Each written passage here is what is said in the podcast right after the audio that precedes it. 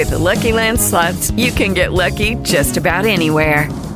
This is your captain speaking. Uh, we've got clear runway and the weather's fine, but we're just going to circle up here a while and uh, get lucky. No, no, nothing like that. It's just these cash prizes add up quick. So I suggest you sit back, keep your tray table upright, and start getting lucky. Play for free at LuckyLandSlots.com. Are you feeling lucky? No purchase necessary. Void where prohibited by law. 18 plus terms and conditions apply. See website for details.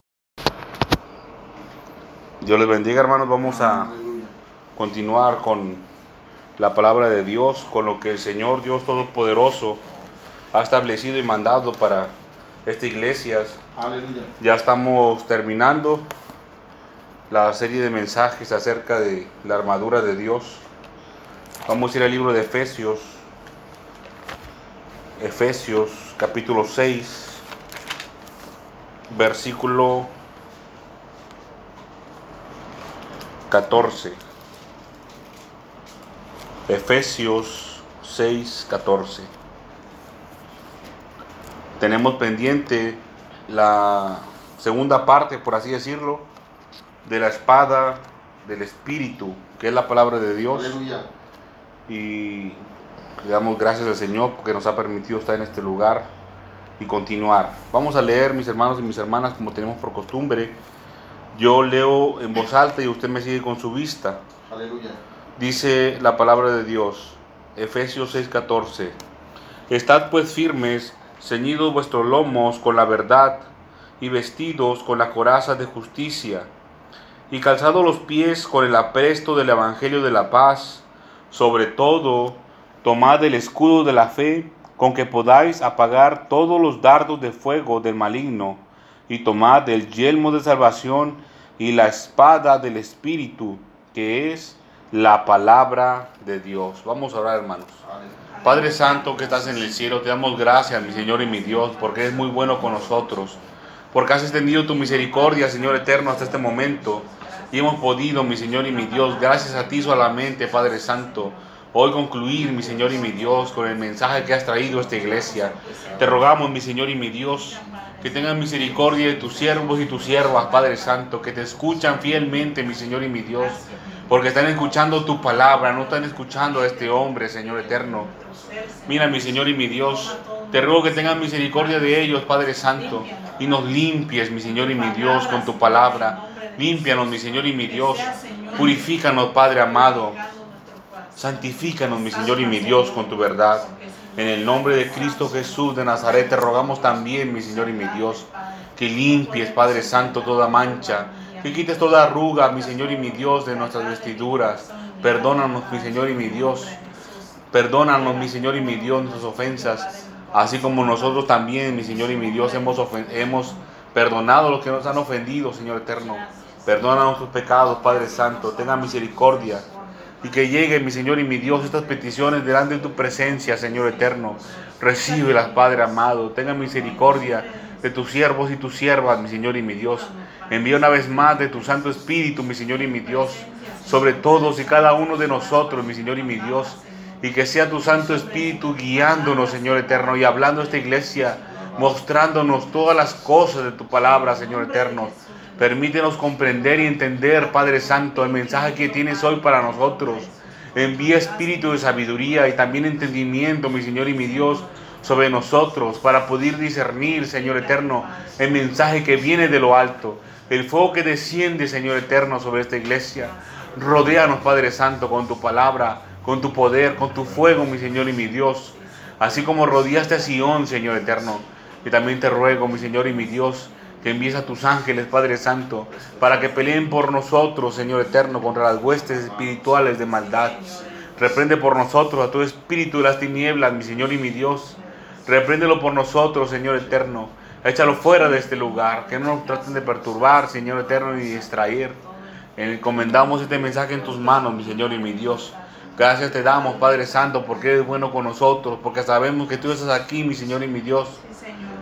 Gracias te damos, Señor, en nombre de tu Hijo amado, el Señor Jesucristo, el cual tú enviaste, Señor eterno, para perdón de nuestros pecados, para suplir, mi Señor y mi Dios, la expiación por nuestra maldad. Encomendamos nuestras almas y nuestros espíritus en tus manos, mi Señor y mi Dios. porque solamente tú eres digno de ser temido, mi Señor y mi Dios. Gracias te damos, Señor. Reciba toda la gloria y toda la honra, Padre amado. En el nombre de Jesús. Amén. Pueden tomar asiento, mis hermanos y mis hermanas. Hoy vamos a concluir el pasaje acerca de la espada del Espíritu, que aquí mismo dice en Efesios 6, 16, eh, al final dice, y la espada del Espíritu, que es la palabra de Dios. Vamos a ir rápidamente, hermanos, al libro de Hebreos, Hebreos capítulo 4, solamente para dar un repaso.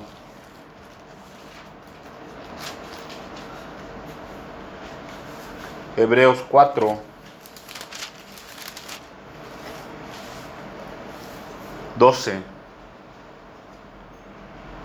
Dice, porque la espada del Espíritu es viva y eficaz. Fíjense cómo dice, es viva y eficaz. Eso ya lo vimos en el servicio pasado. Es viva, quiere decir que la palabra, la palabra de Dios toma decisiones y eficaz que cumple que cumple su objetivo rápidamente y con fuerza. Vimos la diferencia, que es con fuerza. Dice, y es más cortante que toda espada de dos filos. Vimos la intención de la palabra de Dios. ¿Qué es lo que hace? ¿A qué se refiere con esto? No es tanto que sea una espada de dos filos, no. Sino que, que esta espada puede llegar a, hasta a cortar ramas, ramas del olivo genuino, del olivo real. Y fíjense que nosotros formamos parte de ese olivo genuino real gracias a que fuimos injertados nosotros. Así que debemos de tener cuidado con esto, porque a eso se refiere que es más cortante que toda espada de dos filos, que puede cortar las ramas, o sea, puede quitar hasta personas de la iglesia, puede separar familias, lo vimos también, porque el Señor dijo que Él no vino a traer paz, sino espada, dice. Dice, y penetra hasta partir el alma y el espíritu. Dice, y las coyunturas y los tuétanos. Se está refiriendo a dos niveles, mis hermanos y mis hermanas. La espada va a entrar, va a penetrar. Y va a dividir a partir dos, en dos. La palabra de Dios dice aquí que puede separar el alma del espíritu. Y cuando eso sucede, mi hermano y mi hermana, la persona fallece físicamente. Quiere decir que la palabra de Dios puede llegar también hasta a matar a una persona. Lo tenemos que decir, hermanos. Dice aquí que también puede separar las coyunturas y los tuétanos. Esto es, esto es un repaso, mi hermano, nada más rapidito. Esto es que también puede infringir dolor en el cuerpo de una persona. También, también lo puede hacer. Y acuérdense de cómo, cómo Jacob luchó con el ángel del Señor en ese pasaje de la escritura.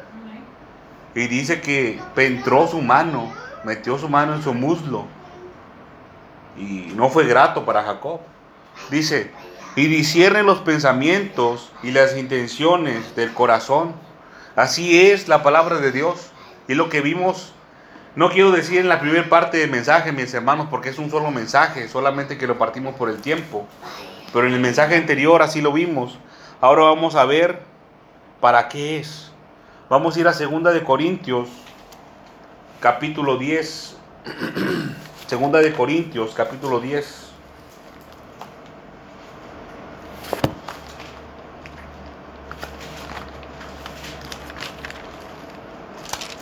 Yo estoy muy agradecido con el Señor porque Él ha mandado esta palabra para nosotros, mis hermanos y mis hermanas,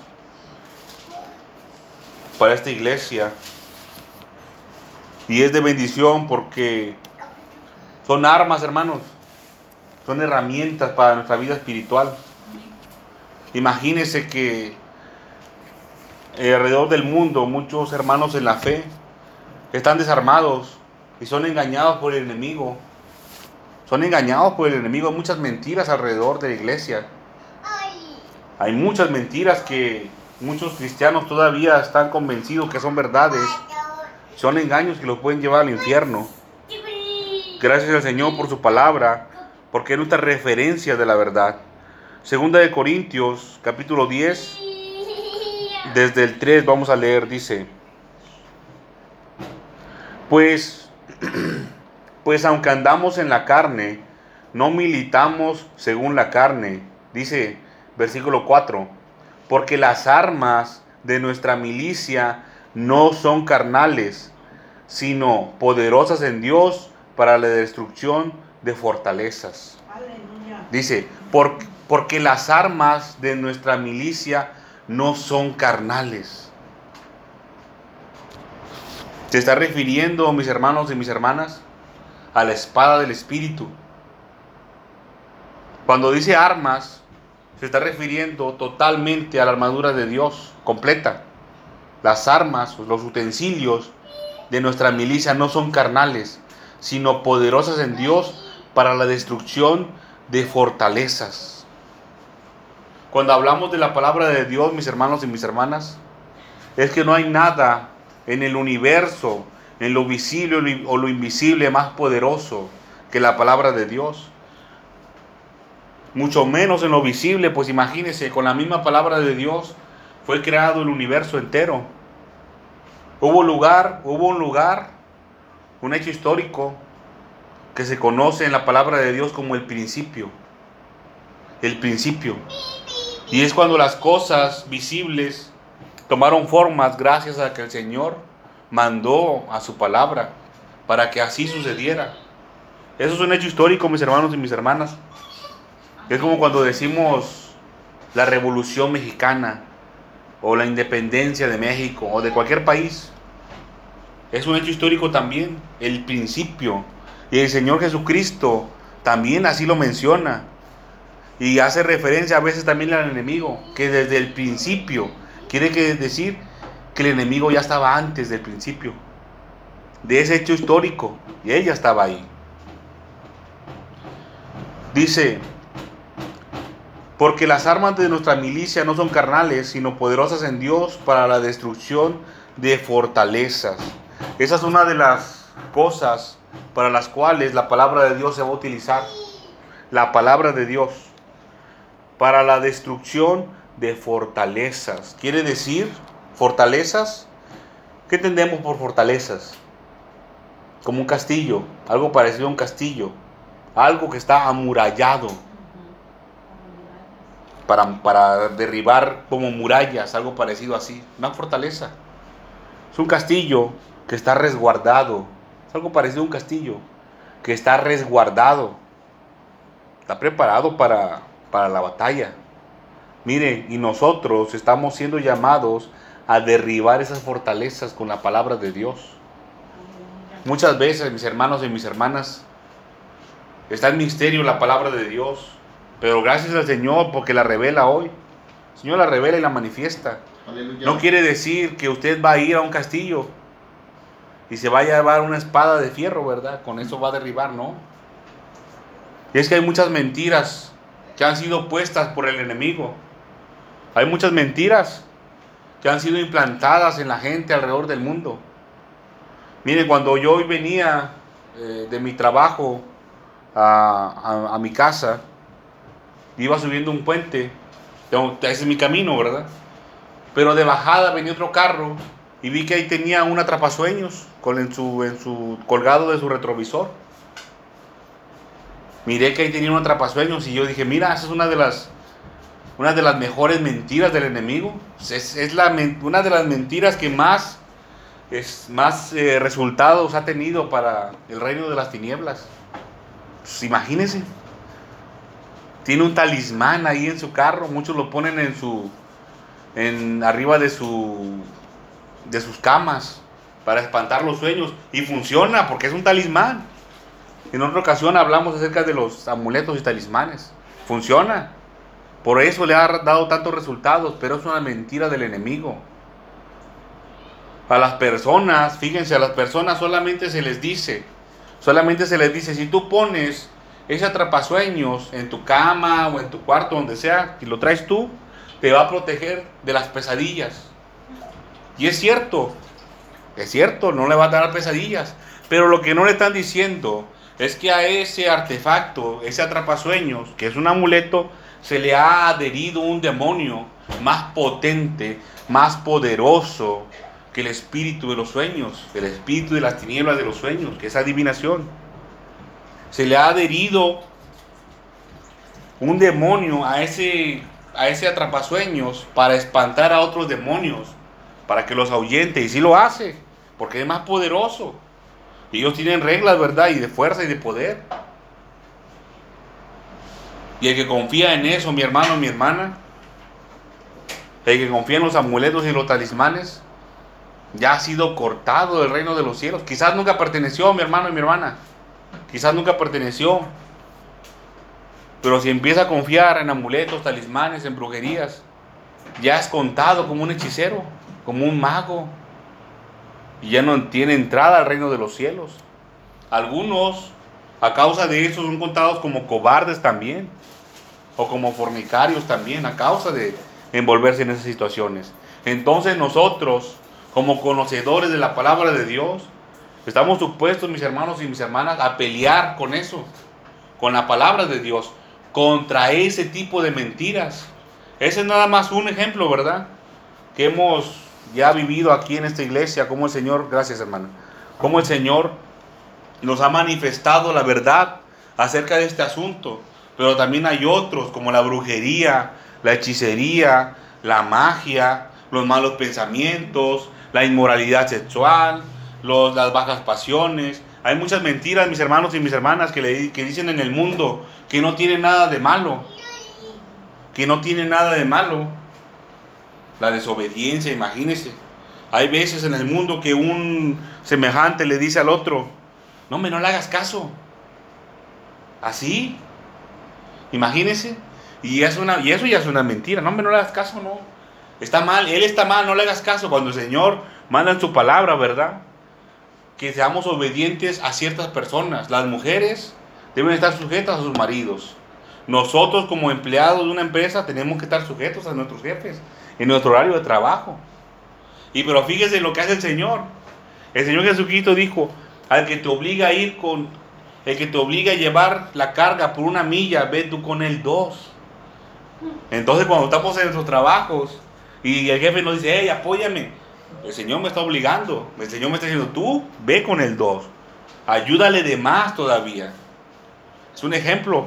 Soy muy feo mi hermano, mi hermana, pero si lo reducimos a la, a la mínima fracción, nosotros venimos siendo esclavos, ¿verdad?, de nuestros empleos aquí en el mundo y nuestros jefes vienen siendo nuestros amos. Obviamente, pues por cierto, la ley nos ampara, ¿verdad? A cierto determinado tiempo. Sobre esas mentiras, mis hermanos y mis hermanas, es que nosotros, con el conocimiento de la palabra de Dios, estamos siendo enviados a pelear.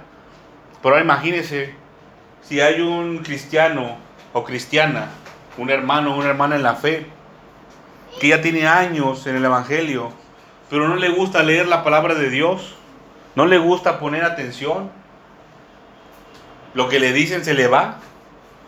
¿Se acuerdan en, el, lo que compartimos en el servicio pasado? Acerca de que el Señor dice que Él nos enseña provechosamente. Imagínese, si no queremos aprender, si no nos memorizamos partes de la escritura, y ya no digo yo, mi hermano y mi hermana, que se lo sepa de memoria. Es suficiente con, que sepa dónde está en la escritura para que lo pueda encontrar. Ya es suficiente con eso, ya, es ganancia. Para compartir la verdad. De esa manera, mi hermano y mi hermana, si usted quiere ver la palabra de Dios como una espada, como una espada, como una espada real, física, así va a ser, mi hermano, mi hermano. Usted le va a dar un espadazo al enemigo. Le va a dejar abierto el cuerpo ahí al, a los espíritus de las tinieblas cuando usted comparte la verdad. Una vez, una vez yo le dije a un compañero, se me salió, ¿verdad?, decirle un asunto acerca de, de la imagen de la Virgen de Guadalupe.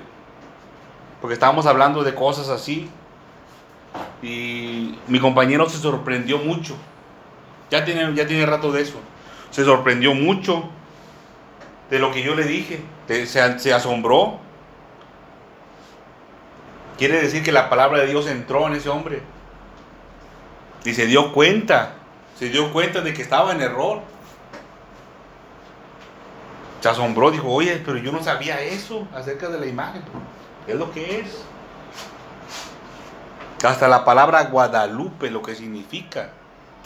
Está lleno de mentiras. Todo, todo aquí, esa palabra ni siquiera es mexicana. La implantaron aquí en México para empezar. Es una gran mentira eso, mi hermano y mi hermana. Que se ha implantado aquí en México. Esa es otra. Otro ejemplo, ¿verdad? Los ídolos. ¿Cómo vamos a ir con alguien que tiene su casa llena de, de, de ídolos que la Iglesia Católica llama santos? O con otros, ¿verdad? Que se creen más fuertes todavía en el mundo espiritual y tienen imágenes de, de un esqueleto del espíritu de la muerte y le adoran y unos dicen que hasta le sirven, ¿verdad? Que en realidad no le están sirviendo mucho, mi hermano y mi hermana, sino que están siendo engañados. ¿Qué tanto le puede servir una carne a un espíritu como ese? No mucho. Y si le sirve, como quiera, hay muchos que puede usar como carne de cañón. Es sobre esas mentiras nosotros tenemos que derribar, tenemos que destrozar. ¿Qué le diríamos a alguien que sirva a la muerte? Al espíritu de la muerte. Primero usted tiene que conocerlo, mi hermano, mi hermana. Tiene que decirle qué es lo que es. Su espíritu de las tinieblas. Pero también tiene que saber que aunque tiene poder, hasta ciertos puntos límites con la vida, lo que ella puede hacer es quitar la eh, lo que ella puede hacer es quitar la vida, obviamente con permiso, pero ella también tiene, tiene cierto poder y autoridad para prolongarla hasta ciertos puntos y por eso mucha gente le teme. Pero no saben, no saben que el Señor Dios Todopoderoso él puede volver a poner vida en un cuerpo que no la tiene. Y eso no lo puede hacer la muerte, ni ningún espíritu de las tinieblas. Puede volver a poner, aparte de la vida, el alma misma en la persona y restaurar todo daño en su cuerpo físico. Y eso no lo saben las personas, las gentes. Y lo más terrible que dice la palabra de Dios, terrible para la muerte, ¿va? que va a ser el último enemigo en ser destruido. Están sirviéndole a un espíritu de las tinieblas que ya ha sido condenado. Y así muchas, muchas cosas, mis hermanos y mis hermanas, acerca de la música, que también hemos hablado un poco, cómo hay mucho engaño en la música, y la, y la gente lo sigue escuchando, en evangelios que son tibios, en predicaciones en, que hay alrededor del mundo que son falsas, falsos evangelios, falsa palabra de Dios. Hay muchas mentiras, mis hermanos y mis hermanas, para las cuales nosotros estamos siendo llamados para pelear contra eso. Vamos a seguir leyendo, hermanos. Dice, derribando argumentos y toda altivez que se levante contra el conocimiento de Dios. Derribando argumentos y toda altivez que se levante contra el conocimiento de Dios. Imagínense que vengan este, adoradores del enemigo, del diablo, a decirnos, en nosotros hay más poder en el diablo. No es cierto. Usted tiene que decirle, ¿verdad? ¿De dónde salió el diablo? ¿Quién lo hizo? ¿Quién le quitó cierto poder? ¿Quién lo castigó? ¿Cómo se, cómo se presentaba ante la presencia del Señor? Tiene que sujetarse también él. Dice, llevando, llevando cautivo todo pensamiento a la obediencia a Cristo. es importante, mi hermano, mi hermana. Nosotros no podemos llegar, como dicen en el mundo, con la espada desenvainada, abofeteando a toda la gente con la palabra de Dios. De ninguna manera se puede hacer eso. Nosotros tenemos que llegar con mucha mansedumbre y con humildad y presentarla nuestro objetivo principal debe ser este, llevar todo pensamiento cautivo a la obediencia a Cristo, al Señor mismo. Dice, y estando prontos, fíjense, esto, esto está bueno, mi hermano y mi hermana, y estando prontos para castigar toda desobediencia, cuando, cuando vuestra obediencia sea perfecta. Hay una condición. y estando prontos para castigar toda desobediencia. Suena un poco duro, ¿verdad? Pero es necesario a veces. El castigo, la firmeza. Pero para eso, mi hermano, mi hermana, quiere decir que nosotros también debemos de poner por obra la palabra de Dios. Amén, aleluya. También debemos de ponerla por obra. Vamos a ir al libro de Jeremías. Jeremías, capítulo 23.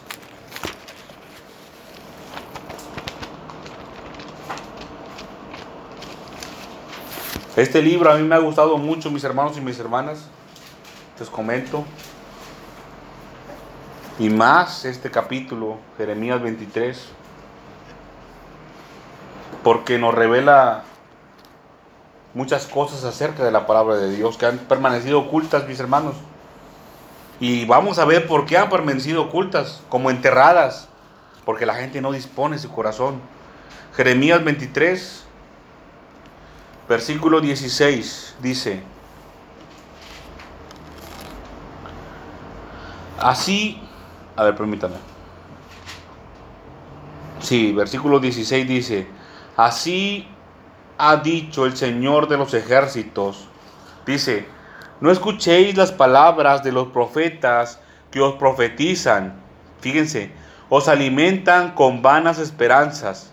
Que, que los alimentan con esto, con vanas esperanzas.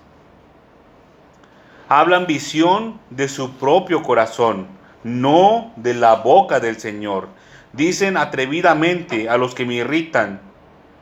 El Señor dijo, paz tendréis. Y en cualquiera que anda tras la obstinación de su corazón, dicen, no vendrá más sobre vosotros. Porque, esto es lo importante, porque quien estuvo en el secreto del Señor y vio y oyó su palabra, fíjense, ¿quién estuvo, quién estuvo qué? Atento a su palabra y la oyó.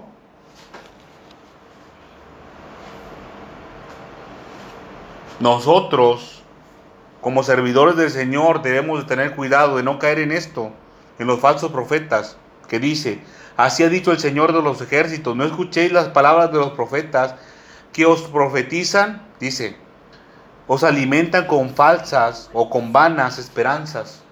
Tenga cuidado usted, mi hermana y mi hermana, que pretende servir al Señor, de no alimentar a las personas, no decirles mentiras, solamente para que se sientan bien. Es preferible decirle la verdad, es decirle la verdad y que su alma llegue al reino de los cielos. Dice, hablan visión de su propio corazón, pura perversidad. ¿Qué visión del Señor van a tener? Dice, y no de la boca del Señor, o sea, no de la palabra del Señor. Si el Señor le muestra visión, usted tiene que traer esa visión aquí, a la palabra de Dios, a ver si está aquí lo que el Señor está hablando. Dice, dicen atrevidamente a los que me irritan, el Señor dijo, paz tendréis. ¿A los quiénes son los que irritan al Señor? Los pecadores. Los prevaricadores. Son los que irritan al Señor. Y le dicen que, tendrán, que tendrán paz. ¿Qué dice Jeremías? Creo que era 48 que leímos la vez pasada al final. Que los malos no tendrán paz. No tendrán paz. Y aquí, y aquí hay unos que, que decían eso. A los malos que tendrían paz. Dice, y a cualquiera que anda tras la, obstinación de su corazón. Y aquí voy a hacer un, un paréntesis, hermanos. Fíjense que son dos. Son dos cosas. Unos son los que irritan al Señor y otros los que están obstinados en su corazón. El Señor hizo una separación. Y también lo hizo en el libro de Samuel, cuando hablaba acerca de Saúl. Hay separación entre los que son rebeldes y los que son obstinados. Los que son obstinados ya están en la última de la última de la última. Ya. Dice, Anda ante la obstinación de su corazón diciendo, no vendrá mal sobre vosotros. Quiere decir que estas personas, sobre estas personas va a venir juicio. Ya, ya está. Ya está hecho, mi hermano y mi hermana. Sobre estas personas. Solamente falta que pase en el, en el mundo físico. Dice, dígame. Obstinación es como, por ejemplo, cuando uno dice que uno, que uno, se, uno se cree que está bien y no está bien. Así es. O sea, que uno esté en eso, en eso, en eso. La, la obstinación. todos los demás están mal y uno no. No, es tanto eso, mi hermana. Sí entra dentro de la obstinación, eso que dice, pero la obstinación es más como no aceptar lo que es verdadero, no aceptarlo. Nosotros cuando, cuando comparecemos delante del Señor Jesucristo, tenemos que aceptar. El arrepentimiento consta en eso. Nosotros comparecemos delante del Señor y le decimos, ¿sabes qué? Me arrepiento de mi pecado. Yo estoy aceptando que yo fui pecador, que yo cometí un, algo. Yo, yo lo que trato de decir con eso, con el Señor, lo que al Señor le trato de decir es que yo estoy mal y tú estás bien. Es lo que yo le digo al Señor cuando me arrepiento. Pero el obstinado no va a decir eso, va a decir, no, Señor, no, no, no, no. Yo no estoy mal. Yo no me equivoqué. Es que mira, y viene un servidor del Señor y le dice, mira, es que dice que robar es malo, o que, o que fornicar es malo, o que el adulterio. Aquí dice, el Señor dice aquí en su palabra. Y no, no, no, no, no, yo no. Sí, yo hice eso, pero no, yo no, yo, yo estoy bien, yo, yo, yo, yo no he hecho nada malo. No, eso está mal escrito ahí en la palabra de Dios. Es no aceptar que uno se ha equivocado, que uno ha hecho lo malo. No aceptarlo. El rebelde, el, el rebelde, el rebelde, no estoy diciendo que lo acepte. Quizás sepa que está mal, pero no lo quiere hacer. Y aparte se convierte en opositor del Señor Jesucristo, en opositor del, Señor, del Señor Dios Todopoderoso. Es lo que quiere. No sé si quedó claro, hermana, acerca de la, de la obstinación. Una persona que no acepta que está mal. Y el rebelde, pues nomás anda ahí haciendo borlote. Le es contrario al Señor. Si el Señor quiere jalar por. El Señor dice, vamos para el norte, Él quiere ir para el sur. Vamos a continuar, hermanos. Dice. No vendrá mal sobre vosotros. Y el versículo 18. Porque ¿quién estuvo en el secreto del Señor? ¿Quién estuvo en el secreto del Señor y vio, fíjense una, y oyó su palabra? ¿Quién estuvo atento a la palabra del Señor y la oyó? ¿Quién? El Señor está preguntando. Pero también nos está enseñando. También nos está enseñando. Obviamente, cada quien tiene sus métodos, ¿verdad? Y el Señor lo hace de esta manera. De una forma un tanto dura. El Señor nos está diciendo, ¿quién me vino a buscar? ¿Quién me vino a buscar? ¿Quién me buscó? ¿Quién quiso estar conmigo en mi presencia y escuchar mi palabra? Y así es como se obtiene la espada del Espíritu. Así. Así es como se obtiene. Estando en la presencia del Señor. Cuando el, cuando el Señor dice, ¿quién estuvo en mi secreto? Está diciendo, ¿quién estuvo en compañía mía? ¿Quién estuvo conmigo? ¿Cómo usted y yo, mi hermano y mi hermana, podemos estar con el Señor? ¿Cómo entramos en el secreto del Señor? Cuando dice secreto en compañía, ¿cómo vamos a llegar al cielo y estar a un lado del Señor? ¿Llenos de pecado? ¿Llenos de malos pensamientos? ¿De rebeldía o, u obstinación? Así no se puede. ¿Vamos a llegar cantando corridos delante de la presencia del Señor? No. No se llega ni cantando corridos cristianos, según, ni bachata cristiana, ni cumbia cristiana. Así no se llega a la presencia del Señor. Soñando tampoco va a llegar a la presencia del Señor. Aleluya. ¿Cómo se llega al secreto del Señor? Para empezar, tiene que estar limpio. El hombre y la mujer con limpio quiere decir que ha sido limpiado con la palabra de Dios, que se ha arrepentido de sus pecados, que sus pecados ya están justificados con seguridad de la palabra de Dios, mi hermano y mi hermana. Entrando en oración, en ayuno, el Señor se va a manifestar a cualquiera que lo haga, mi hermano y mi hermana. Cualquiera que acepte que el Señor está bien y nosotros somos los que nos equivocamos. Cualquiera que lo haga lo puede lograr y entrar en la presencia del Señor. Y miren, el Señor es fiel a su palabra. El Señor es fiel y cumple su palabra. Dice el Señor, ¿quién estuvo en mi secreto? ¿Quién me buscó? Está diciendo el Señor, ¿quién me buscó? ¿Quién oyó mi palabra? ¿Quién estuvo atento a mi palabra? Y ahora sí, todos los cristianos, ¿verdad? Que no buscan del Señor, que no, estar, que no quieren estar en la presencia del Señor, en la verdadera presencia del Señor, quieren tener una espadota del Espíritu. No es posible, mi hermano, mi hermana. No lo es. No se trata tanto de memorizar la palabra de Dios. Se trata de que usted entienda verdaderamente lo que el Señor está hablando aquí, en lo que está escrito aquí, lo que verdaderamente el Señor está dando a entender a su pueblo. Muchos se van a pasar este versículo 18, así de corrido. ¿Quién estuvo en la presencia? ¿Quién estuvo en el secreto del Señor y vio y oyó su palabra? ¿Quién estuvo atento a la, su palabra y lo oyó? Y ya le siguen con lo demás. El Señor está dando el camino de cómo entrar, de cómo obtener la palabra de Dios. Que la palabra de Dios muere en usted. Es lo que está haciendo el Señor. El Señor es un caballero. No como nosotros, a veces el hombre o la mujer también, me refiero al ser humano, es perverso. Y da una instrucción a veces el hombre o la mujer y ve. Y a veces no escucha bien la persona. Y yo no, no, ya te dije, ve y hazlo. Señor, aquí está. Tu palabra siempre está disponible. Siempre está disponible para el que la quiera entender. Aquí mismo en Jeremías, pero vamos a ir un poco atrás, porque tenemos que hablar de esto, mi hermano, mi hermana. Aquí mismo, donde estamos, versículo 11, Jeremías 23, 11.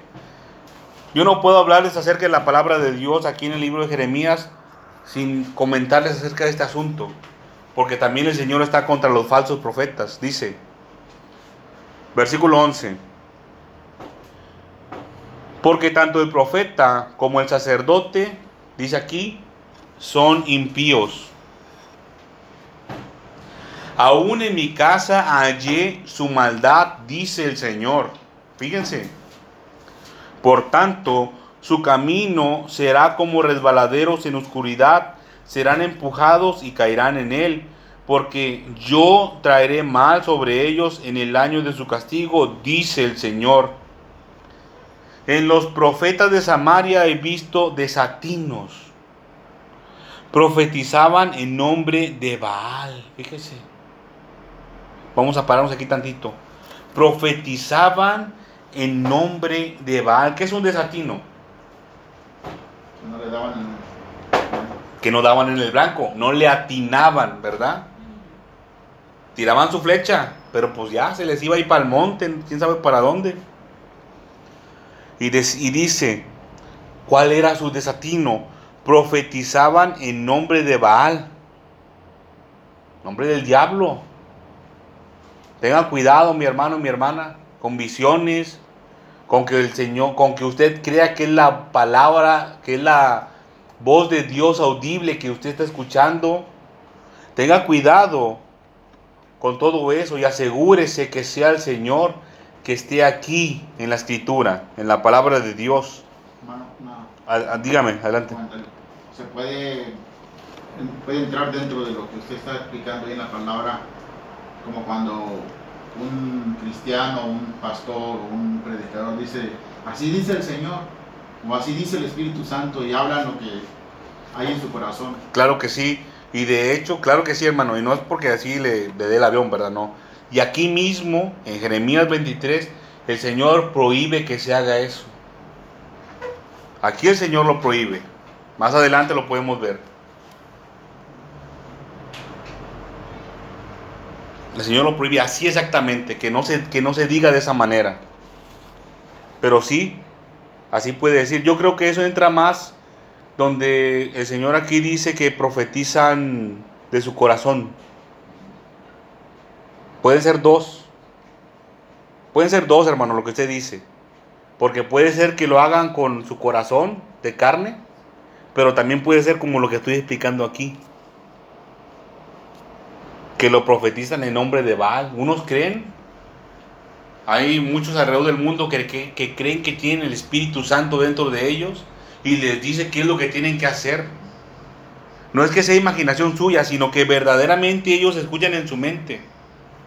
En, su mente dentro una voz que les está diciendo haz esto, haz lo otro. Y la siguen. Y la pueden seguir. Dice aquí, versículo 13, casi al final, profetizaban en nombre de Baal. Y miren lo que pasa.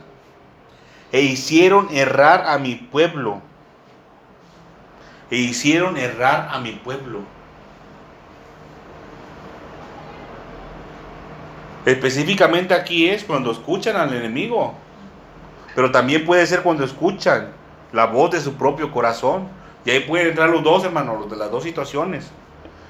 Porque puede ser unos que en su carne lo hagan, pero hay otros que verdaderamente así lo escuchan.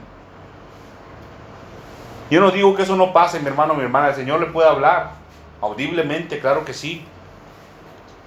Y, mire que yo considero que hasta a un impío lo puede hacer. Pero no es para algo grato, mi hermano, mi hermana. Eso grábaselo en su mente. Dice, en los profetas de Jerusalén he visto torpezas. Versículo 14.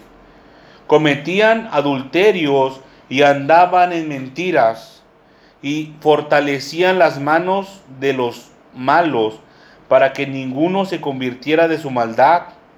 Me fueron todos ellos como Sodoma y sus moradores como Gomorra. Fíjense. En los profetas de Jerusalén he visto torpezas, cometían adulterios y andaban en mentiras. Dice, y fortalecían las manos de los malos. Dice, para que ninguno se convirtiera de su maldad. Era un plan del enemigo este. Me fueron todos como Sodoma y sus moradores como Gomorra.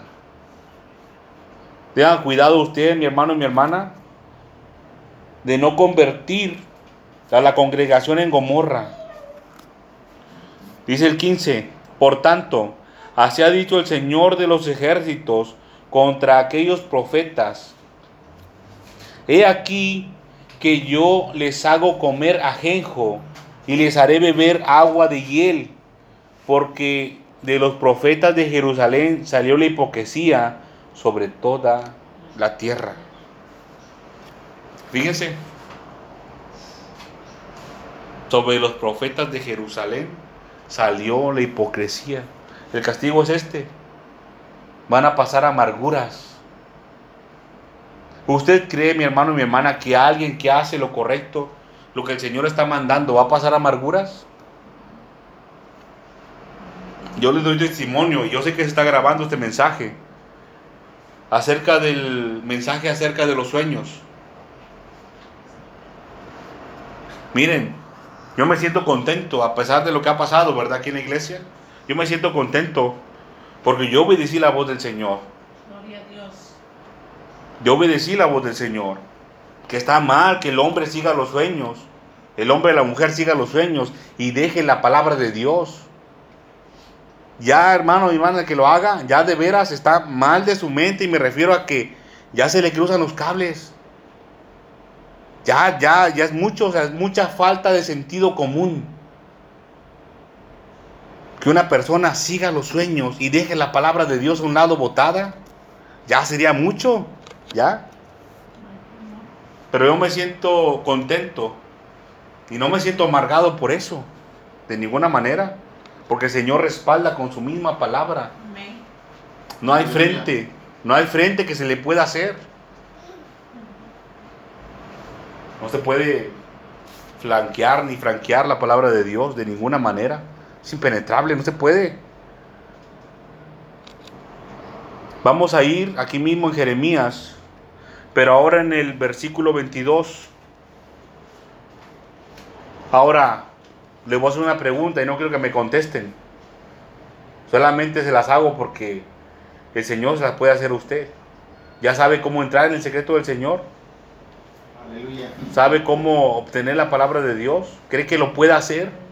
Ya le respondí la pregunta, ¿verdad? ¿Cómo se obtiene la palabra, la, la palabra de Dios verdadera? Porque aquí dice verdadera. ¿Cómo se obtiene la espada del Espíritu? Entrando en el secreto del Señor. De esa manera. Jeremías 23, aquí mismo, versículo 23. Poner atención. Está atento a la palabra de Dios. Imagínese que el Señor le está hablando por medio de su palabra y luego usted le hace así. Cierra la escritura y prende la televisión o se van al celular. Díganos, hermano, Diego. Perdón. O como a veces en el servicio puede estar el Señor hablando por medio de la predicación y uno anda buscando en otro lado de la palabra. Sí. Dice el Señor Jesucristo, bienaventurado, bienaventurado el que no haya tropiezo en mí.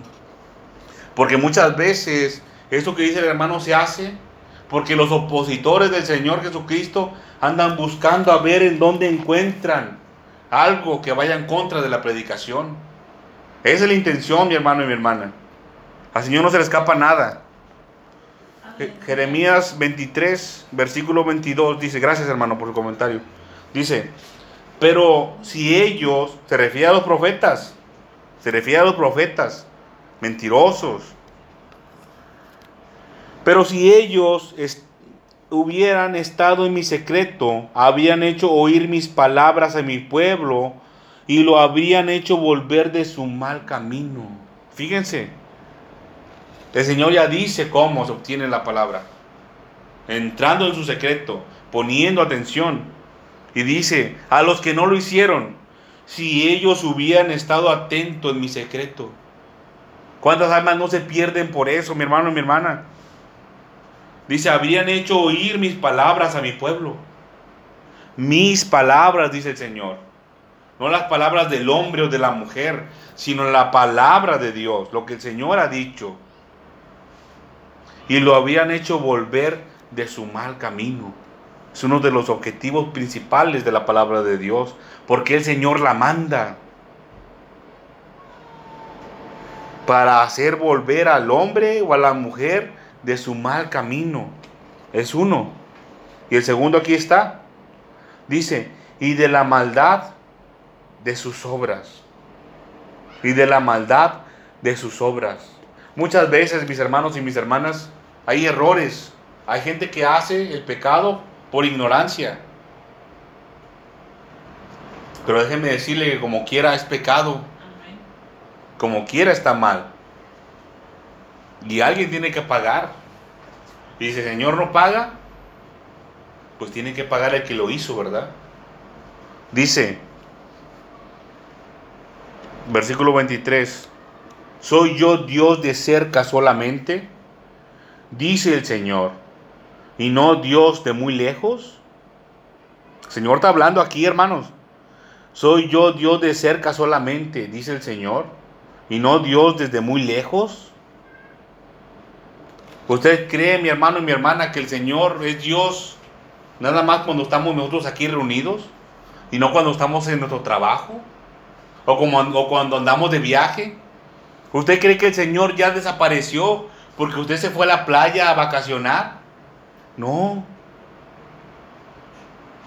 El Señor no deja de ser Dios nunca. No se le puede esconder. Usted no se le puede esconder de ningún lado. Dice, se ocultará alguno, dice el Señor. Se ocultará alguno, dice el Señor, en escondrijos que yo no lo vea. No lleno yo, dice el Señor, el cielo y la tierra. Aleluya. Gloria a Dios. ¿Usted cree, mi hermano y mi hermana, que el pecado que hace el Señor no lo mira? Lo que nosotros hagamos, bueno o malo, el Señor lo ve. El profeta Abdías se le atravesó, no se le atravesó, sino que se topó en el camino con el profeta Elías. Porque Elías iba delante de la presencia del rey para orar para que se hubiera lluvia. Y Abdías iba por el camino, ¿verdad? Y le decía, Elías lo ordenó a Abdías, ve y diles que voy a estar delante de su presencia. Y él decía, no, pero pues si voy y tú ya no estás, a mí me van a matar.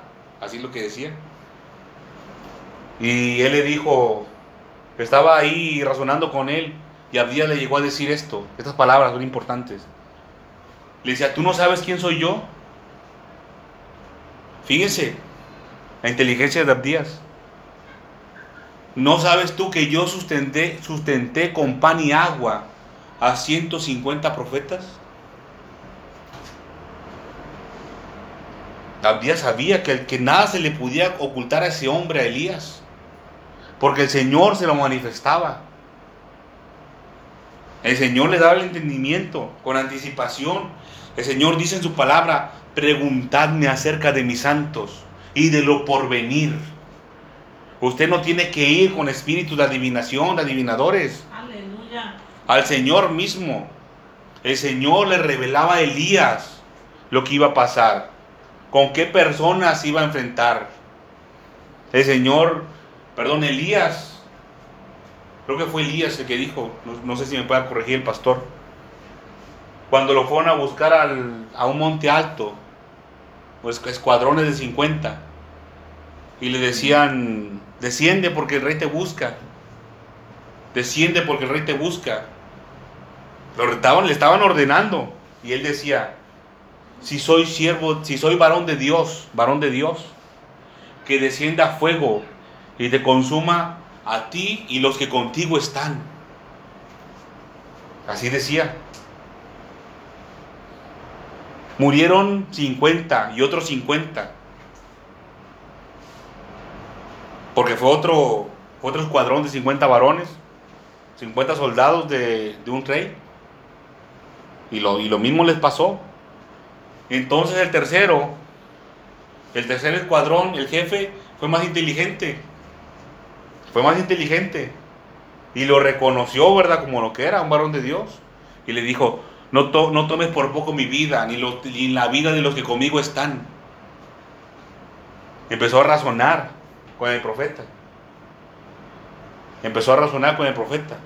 ¿Y saben lo que le dijo el Señor? Dijo, desciende. El Señor le permitió descender. Tuvieron que, que morir, tuvieron que morir como 100 personas, 100 hombres de guerra. Fíjense, tuvieron que morir 100 hombres de guerra para que el mensaje fuera enviado a este profeta. Elías, creo que fue Elías, ¿verdad? Pues Sí, fue Elías. Elías. Tuvieron que morir 50. ¿Por qué pasó eso? ¿Por qué pasó eso?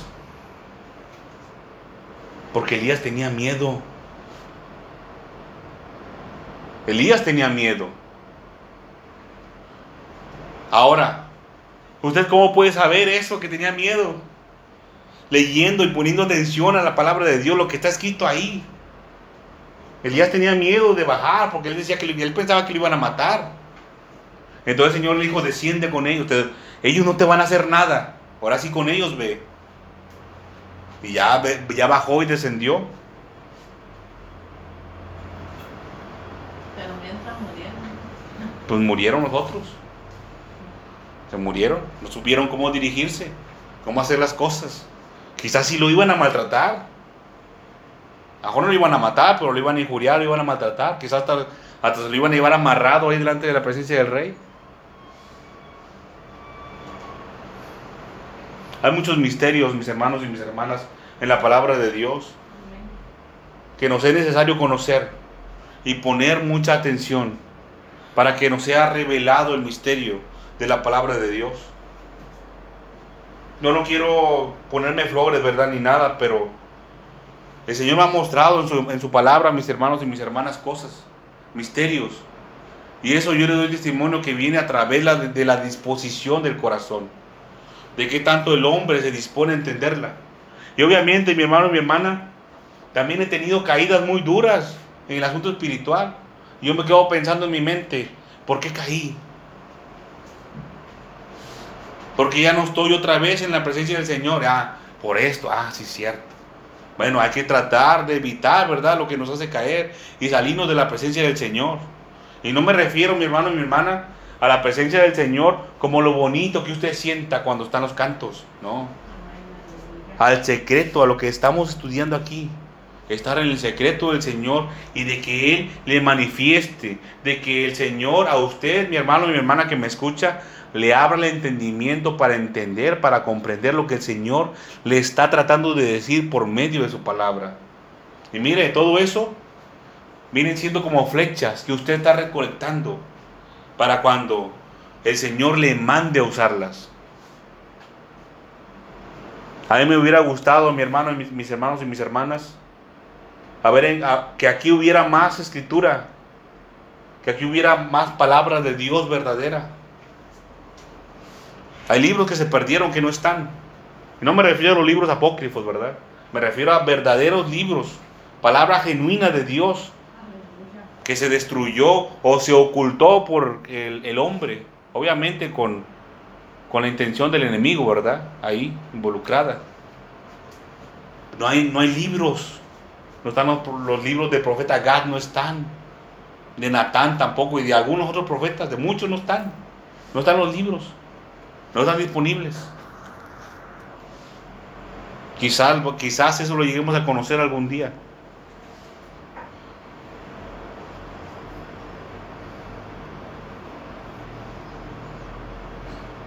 Ya para, para terminar, mis hermanos y mis hermanas, ya vimos cómo entrar en el secreto del Señor, qué es entrar en el secreto del Señor. Entrar para preguntarle al Señor. Cuando usted, cuando usted entre en el secreto del Señor, es para preguntarle al Señor, mi hermano y mi hermana. Para preguntarle. No le voy a preguntar los números de la lotería, ¿verdad? Pregúntale, Señor, muéstrame el misterio de este asunto, que no sé, que no entiendo. Muéstrame el asunto. Señor, no entiendo esta parte de la escritura, de tu palabra. Muéstrame, Señor. Dame entendimiento, revélame el misterio de esto que no entiendo. Para eso es, mi hermano, mi hermana. Para preguntarle al Señor.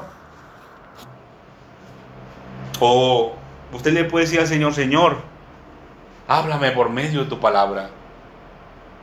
Y mire, si usted entra en secreto, el Señor le va, le va a recordar parte de la escritura. Y a veces, muchas veces va, va a haber en nosotros mismos errores que tengamos que corregir. Porque la, porque la voluntad del Señor es que todos, que todos, que todos vayamos delante de su presencia. Que ninguna alma se pierda. Imagínense, ¿no? Que nosotros estamos sirviendo al Señor y nuestra alma se pierda porque hay un error que nos, que nos fue oculto, que no lo recordamos. Que cuando éramos, no sé, muy chicos, para recordarlo, o se nos olvidó. Para eso es, mi hermano, mi hermana. Y también para lo que dice el, el que es el versículo 12, donde el Señor dice, creo que es el 20, ¿para qué es? El 22. Si ellos hubieran estado en mi secreto, habrían hecho oír mis palabras a mi pueblo y lo habrían hecho volver de su mal camino y de la maldad de sus obras. Para esas dos cosas, mis hermanos y mis hermanas, también. Para eso la vamos a compartir.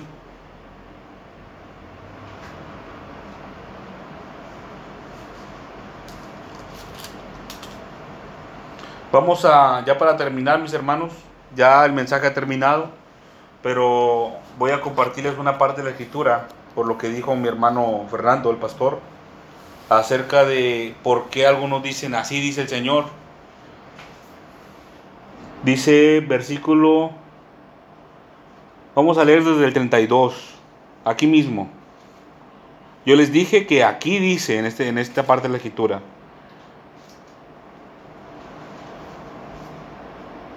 bueno, desde antes, desde el 31, dice, Dice el Señor, he aquí que yo estoy contra los profetas que endulzan sus lenguas y dicen, Él ha dicho. Cuando, se, cuando dice Él se está refiriendo al Señor. El Señor ha dicho. Fíjense, dice el Señor, he aquí, yo estoy contra los profetas que endulzan sus lenguas y dicen, Él ha dicho. Él ha dicho. ¿Usted cree, mi hermano, mi hermana, que la palabra de Dios, fíjense, usted cree, póngase a meditar esto nada más, que la palabra de Dios, que hace que el hombre se vuelva de su mal camino y que deje de hacer lo malo que está haciendo, va a ser grata para el hombre o para la mujer? Imagínese, mi hermano y mi hermana, nada más imagínese esto, que usted va caminando dos o tres, cinco cuadras para allá, para el oriente y porque a usted le dijeron que ahí iba a estar una tienda X. Y cuando llega ahí le dicen, no, estaban cinco cuadras, pero para el, para el poniente. Te equivocaste. Te tienes que regresar las cinco y sin caminar cinco más. Ya que en lugar de caminar cinco, ya caminaste 15 cuadras.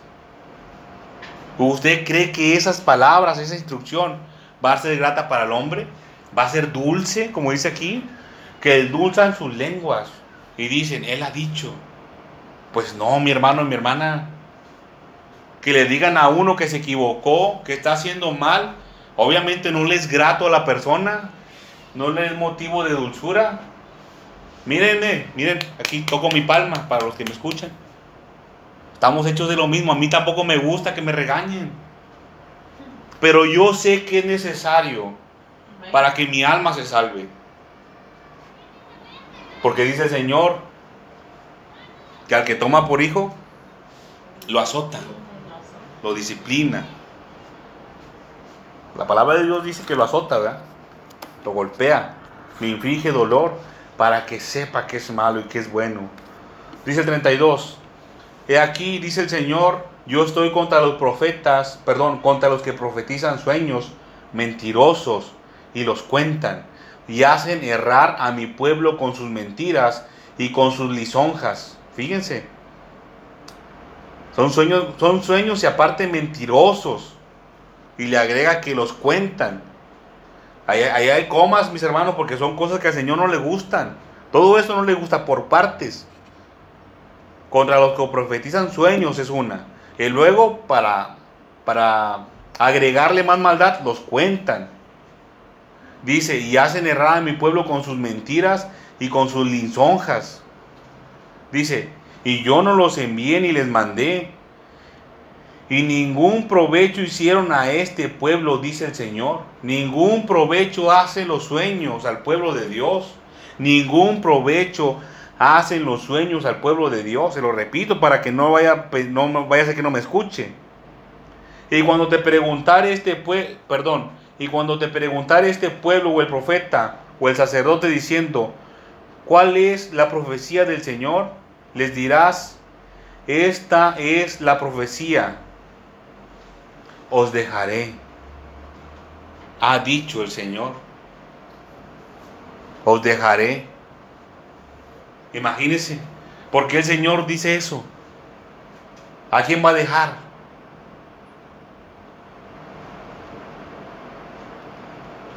Al que se va tras los sueños. Lo va a dejar el Señor, aquí dice, os dejaré. Al que se va tras las mentiras, al que se va tras esto, tras las, la dulzura de la lengua.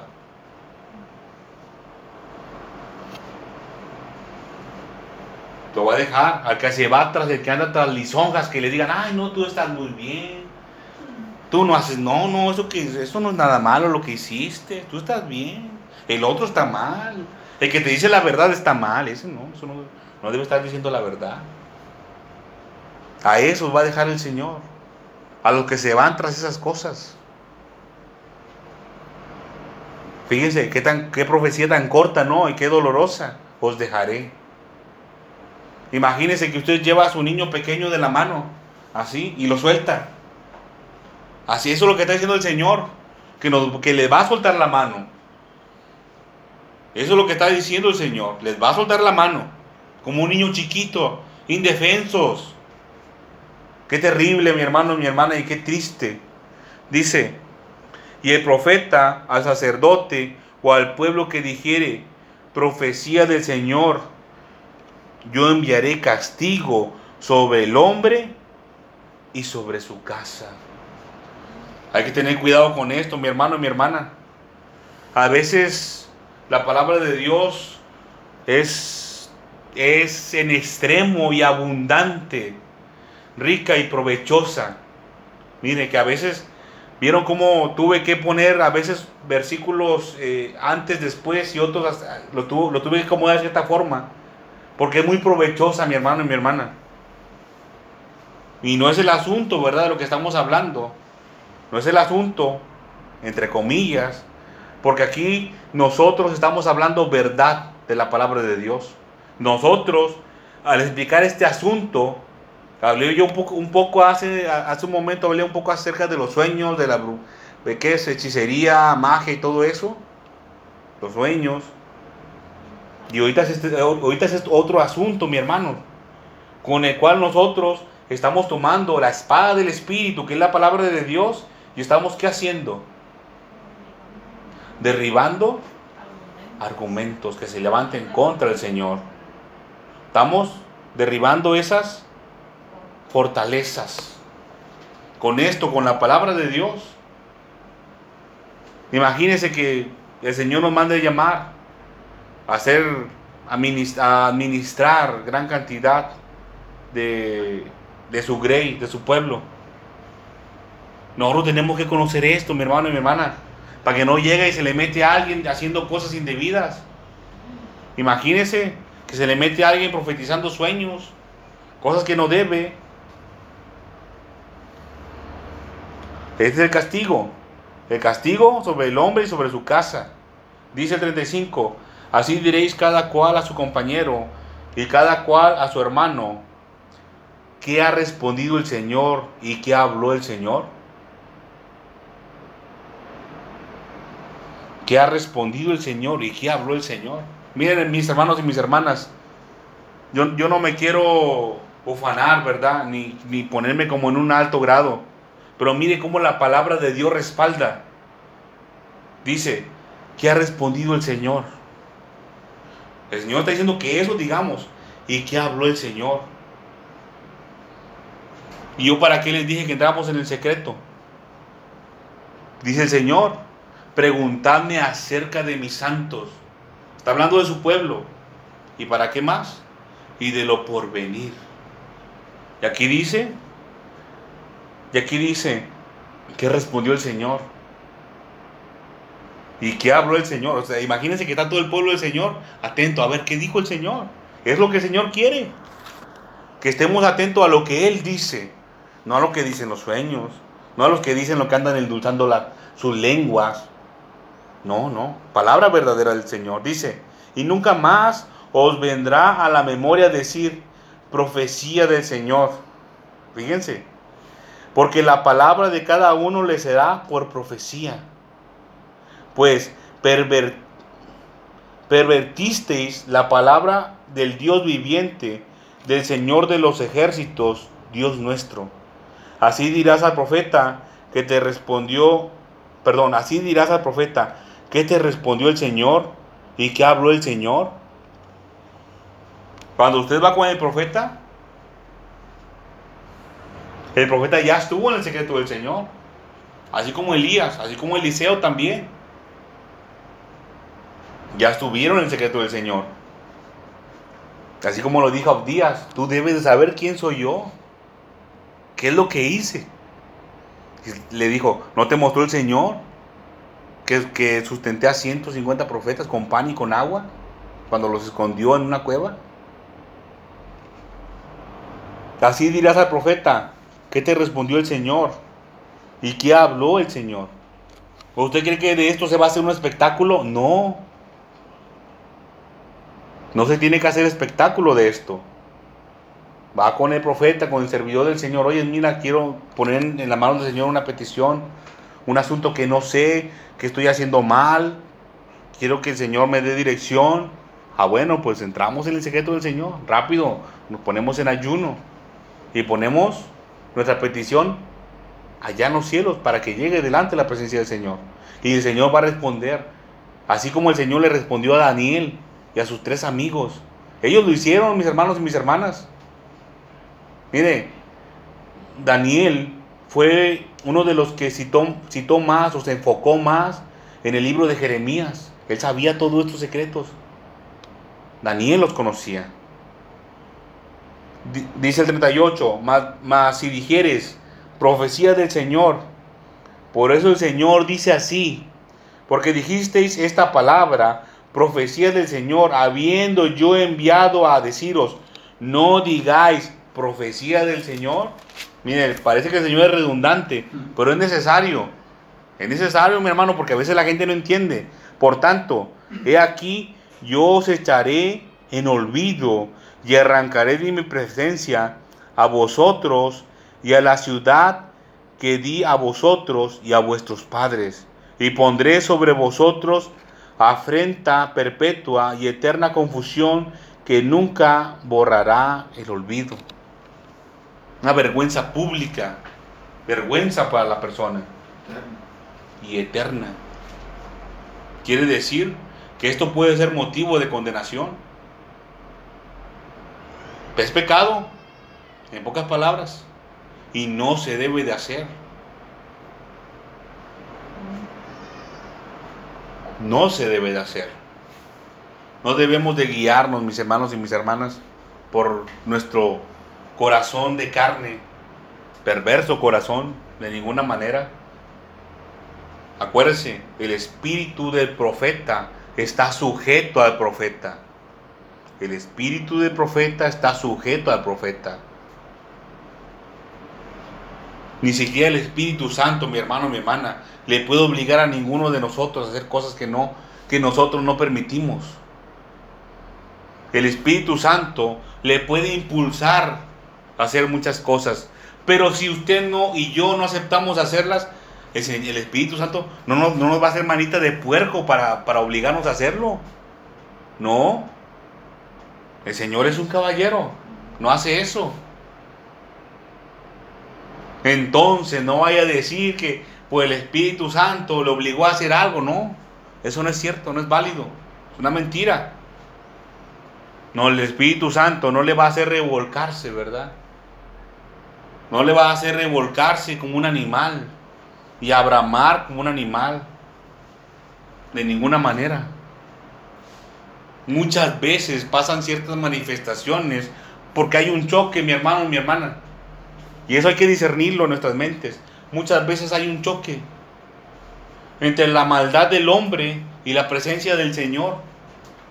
Y debido a ese choque hay un enfrentamiento que sucede dentro del hombre y la mujer. Y por eso, por eso pasan ciertas manifestaciones que parecen del Espíritu Santo, pero no las son.